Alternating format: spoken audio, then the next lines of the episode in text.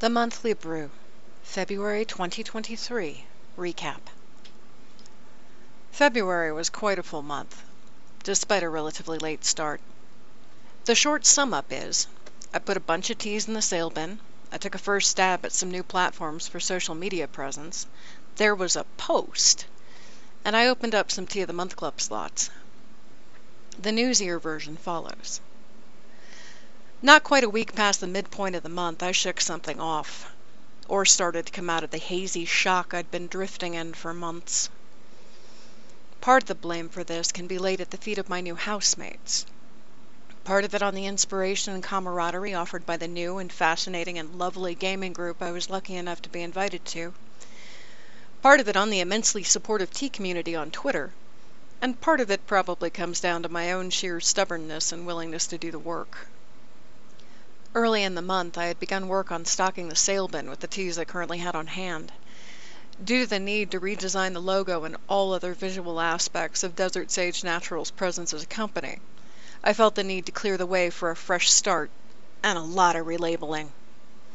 That project, combined with the energy granted by experimenting with new teas and ingredients, helped me to go from just barely getting my feet back under me to starting to actually properly walk again add in the responses to some of what I'd been sharing about what I was doing and what was going on, and it turned into enough momentum that I finally managed to get my Patreon up and running. It is a bit bare bones right now, as past plans for it are no longer viable. Not as they were originally envisioned, anyway. I will be fleshing it out and adding new options as I get things sorted. Tumblr also finally got its opening post and I am starting to figure out how to navigate it. And have been amused slash distressed by the fact that it is almost as easy to lose time in fascinating flickering focus on data and story and amusement gathering as it is on Twitter. It doesn't have quite the same flavor, and I see a whole lot less of what is going on in the world.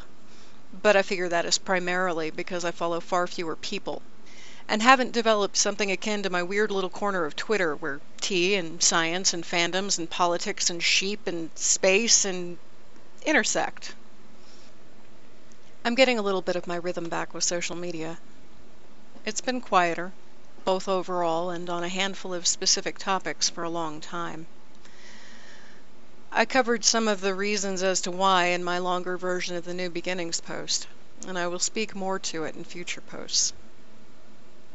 In the shorter term, I am trying to choose which platforms will be properly active and what they will be primarily used for, as I do not want to offer the exact same data and content in all the places. However, I also do not want to force following in all the places. I apologize in advance if it is a bit rough as I find the balance. With luck, there will be a post with more details within the next week or two. There will also probably be polls on at least one or two of the platforms I currently exist on to get a feel for what the people listening and watching would like to see where. And, frankly, where people are going to be. Twitter's troubles are leading to a scattering of community, and I am still trying to parse where most are intending on landing. Only one post in February, in two versions. It covers some of why there'd been such chaos, and was the first step towards making a new start. As previously mentioned, there are a number of teas currently in the sale bin, and I will be adding more over the next few weeks. It's a bit of a longer process than previously, as due to the logo issues I am currently handwriting all the labels. Clearing these out is something that will help on a number of levels, and it offers an opportunity to try a number of my teas at a discount, including small samplings of some of the stranger creations I've come up with over the years. One of the ways in which clearing out the sale bin will help is that it is part of making space for the teas that will be available when I reopen. Because of the way I work as both an herbalist and an artist, I will need to retest all the teas and their recipes before they go online. Which meshes well with the fact that almost all of the photos will need to be retaken. This soft reopen is planned for early May. And again, there will be a post with more details on that in the upcoming weeks. I am open to input on teas you would like to see in that first set. You can reach out through the website or via one of the currently active social media platforms. You can most easily get my attention on Patreon, Twitter, Ko-fi, and Tumblr at present. Lastly, I did open up some Tea of the Month Club slots. The curated version slots have all already been taken, but I am allowing for a handful more of the standard.